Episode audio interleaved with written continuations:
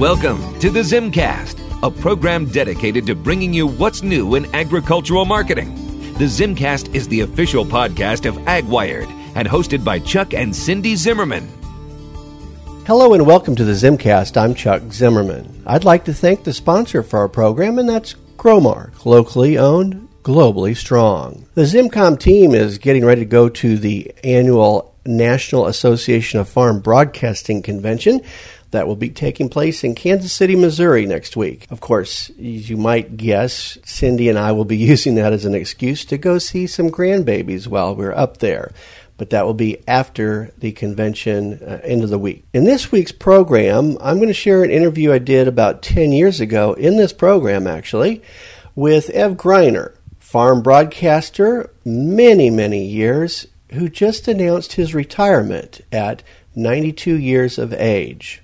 I think that's uh, worthy of Hall of Fame right there, wouldn't you say? Well, Everett is definitely an icon in farm radio, especially there in the southeast.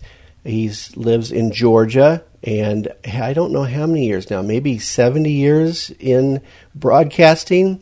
That's an incredible career. I did get to work with Ev uh, at one point in my career when I worked with Gary Cooper, who is Southeast AgNet in AgNet Media based in Florida. I would say Gary would agree that both of us felt like Ev was one of those mentors when we got started in the business ourselves. Well, my first interview here at Sunbelt Ag Expo is with Mr. Everett Griner, and Ev, it's good to, it's just great to see you again. Actually, it's been, I think we've figured going on at least ten years now, and um, let's do a little catching up here. And first of all, for people who may not uh, know about you and your background, just tell me what you're doing now. Well, I do uh, quite a bit. Uh, uh, I stay active and busy because uh, doctors uh, alerted me several years ago to the fact that keeping on is what, how you keep going. You know, keep going is how you keep going. And so I stay busy. I'm active in several things, but uh, in broadcasting, I do just part-time stuff now. I'm still associated with the Southeast AgNet on just a part-time fill-in basis. I do one little daily feature, and then I fill in wherever they need me.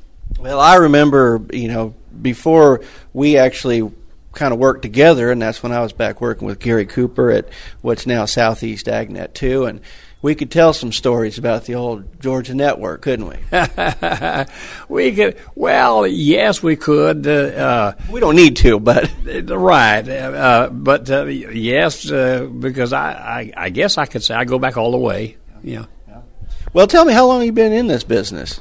Uh, really, Chuck, I, claim 60 years. I, I, started, I had my first job in broadcasting in 1948.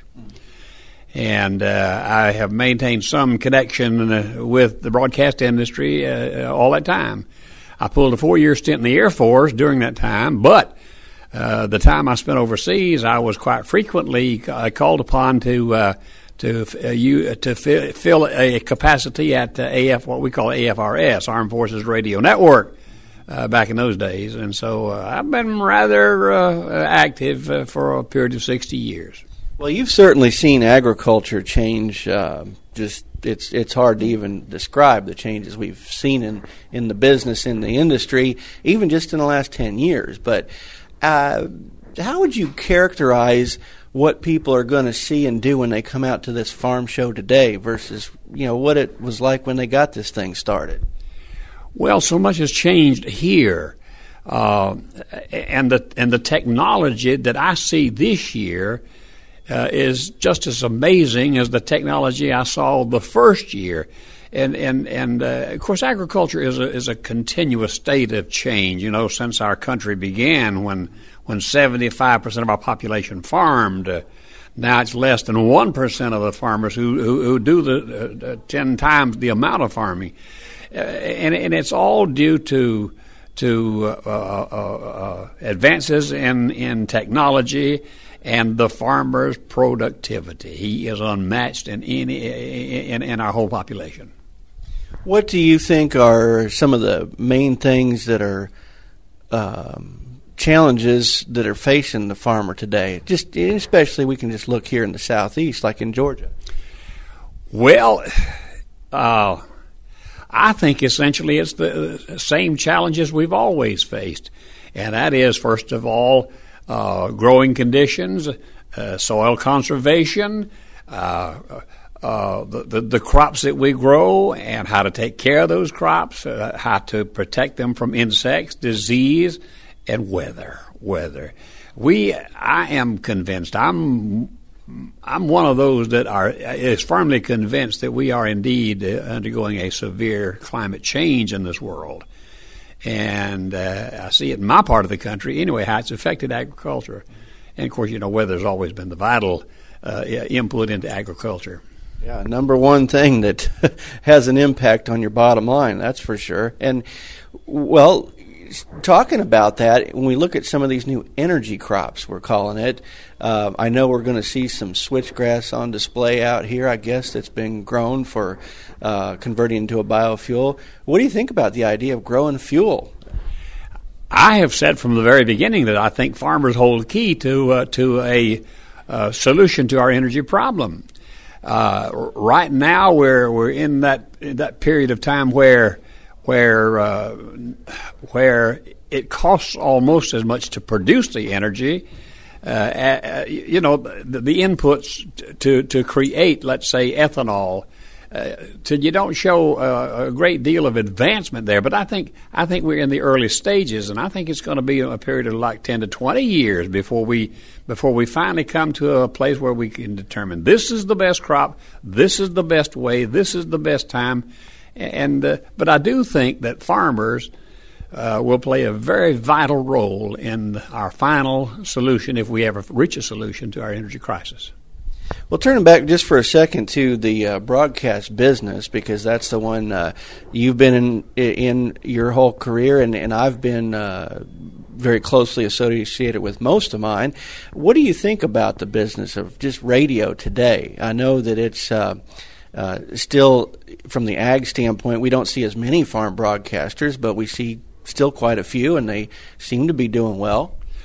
I think uh, radio could be and probably is uh, one of the one of the uh, uh, the best means of communicating with a farmer because it's inst- instantaneous. Uh, he doesn't have to wait for production, and he doesn't have to wait for or schedule times. Uh, radio is so versatile, but uh, but the changes. I don't know. They confuse me. I should say maybe frighten me, but they confuse me more than they frighten me. Uh, and, and, again, it's because of technology. The technology in radio broadcasting is, is, is so different to what it was when I began my career until I can walk into a modern radio broadcast studio and be as confused as if I were on a, a, a a, satellite headed for the moon. I understand exactly what you mean because uh, it's all I can do to try to stay ahead of it. And as much as we do, it's I mean it's changing every day. Seems like there's something new that does it better, faster, smaller, and for less money than it did the year before. You know. Well, but when you get into computers and uh, and uh, iPods and this type thing, and, and radio can utilize these uh, these uh, advances in technology, and we do use them, and we're going to use them more and more. Uh, the old uh, the old station with a 18 to 24 hour format uh, may may have its limitations, but these new means of communications that we in radio use today, uh, we're we're at the bottom of the scale. We've got a long way to go to to, to, to reach the top. Well, anything else uh, that people who are involved in agricultural communications and marketing might uh, uh, might be interested? Any thoughts? Any words of wisdom for people who want to communicate with today's farmer? Let me put it to you that way. What would you say to them? I think the American farmer is one of the most open minded people in our country. He is uh, he's a man who's looking for innovation. He's a man who's looking for technology. He's a man who's ready to utilize anything that comes his way. So uh, so I guess I guess I could sum it up by saying communications. Well, and that's the business we're in. So we, we better communicate, shouldn't we? we we better be able to. Next up in this week's program, I want to share an interview from the Export Exchange that just took place in Minneapolis. This every other year conference brings together uh, international grain buyers with representatives from the grain business here in the United States. One of the co sponsors for the conference is the Renewable Fuels Association. So I'm going to share an interview I did with Kelly Davis with RFA, and she talks a little bit about the value for the conference for RFA and its members. And this includes a co product from the production of ethanol known as DDGs. First of all, Kelly, tell me what you do for RFA. Um, I'm the Vice President of Regulatory Affairs for the RFA. Well, uh, here in uh, this conference, we're talking with a lot of international buyers for U.S. grains that are coming in here. What's the uh, value reason for RFA to be so involved in this conference? Uh, we have had, uh, we've loved to have this conference, uh, DDGS. We spend a lot of time on ethanol. Uh, there's not a lot of uh, conferences relative to DDGS. We have grown tremendously in the export market for DDGS, and it's become a valuable component for our production facilities. Well, you spoke yesterday on a topic that had to do with um, food safety concerns with DDGS. Tell me a little bit about uh, some of the ta- takeaways you wanted people to get from your remarks. Uh, years ago, as we started uh, putting DDGS in other foreign countries, we had some feedback from their governments about our food safety plans. At that time, the FDA was working on the Food uh, Modernization Act, the Food Safety Modernization Act, we call it FSMA in the industry. Uh, and it came to life in September 2015 with phase in dates for our industry. All businesses, large and small, are now in full compliance with the Food Safety Modernization Act rules. And so I thought it was a good time to share with our global audience here that the U.S. is uh, continuing its lead in food safety and it's extended what people normally think is human food safety. It has been extended to animal feed, and uh, we now call it animal food as well. So, how is part of the message then for these uh, buyers uh, to talk about the quality and those kinds of uh, efforts we've had to make sure that we do have a product that they can be feel very comfortable purchasing. Yes, that's uh, one of the things that we all sell our product maybe on a pro fat type basis. So analytically, we've all now understand how the product moves around the, the globe, how it's used in, in animals around the globe. And although they continue to learn and new changes are constantly happening with them, it has been uh, a nice ad to be able to tell them that, yeah, we're also watching out for the trucks that we put our feed in. We're also watching out for the mycotoxins that may come in with our incoming grain. It just gives them an extra assurance of quality from contamination or adulteration that they uh, didn't have before the rules. How about from a, a technical standpoint, since we started uh, realizing the value of this co product of ethanol production? Uh, like ethanol production itself, has it also gone through the same kind of improvements, changes as we've uh, seen over time? You know, I had a, a panel, a panelist, uh, Kurt, followed me with a very good presentation over predictable changes that may be further coming for our co-products. As as you know, we have uh, lowered the oil content of our feed relative to having another product called distiller's oil, which has been extremely beneficial to our production facilities. Uh, now we're working on the fiber portions. So a lot of plants want to use the fiber to make uh, cellulosic ethanol with. That may change the DDGS to a point where uh, other nutritionists will have to get involved and will continue. And this is what I think are evolving co-products, and uh, the facilities that are producing those those newer co-products will do their feeds uh, feed work relative to FSMA and do feeding trials, and, and that way we can assure our downstream customers that uh, they're still getting a valuable product. How about in terms of questions you might get from uh, our attendees here? Is there anything that um, they might have brought up and had as a question that kind of stands out for you, or maybe you've heard uh, uh, as a common theme, even, or something? I think a common theme around the hallways is the the future changes of DDGS. We we are mentioning it as a as a group. Uh, there are people in the hallways that actually have products to sell relative to better co-product separation for better feed ingredients. We go to high protein feeds; they'll be better for aquaculture and things like that. So we can change our feed relative to the species that needs fed.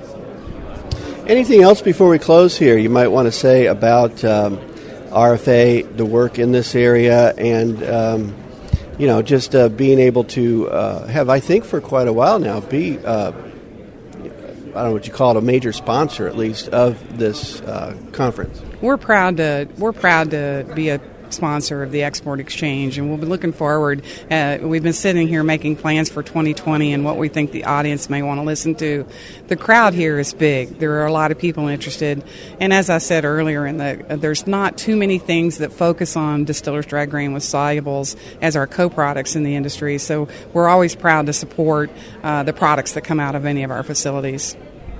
Thank you very much, Kelly. It's great to see you here and visit with you at this export exchange. Finally, in this week's program, I want to share an interview from World Dairy Expo, our sponsor there, Alltech, and Jamie interviews Pat Crowley, who talks about busting myths about mycotoxins. We are here at the 2018 World Dairy Expo in the Alltech booth.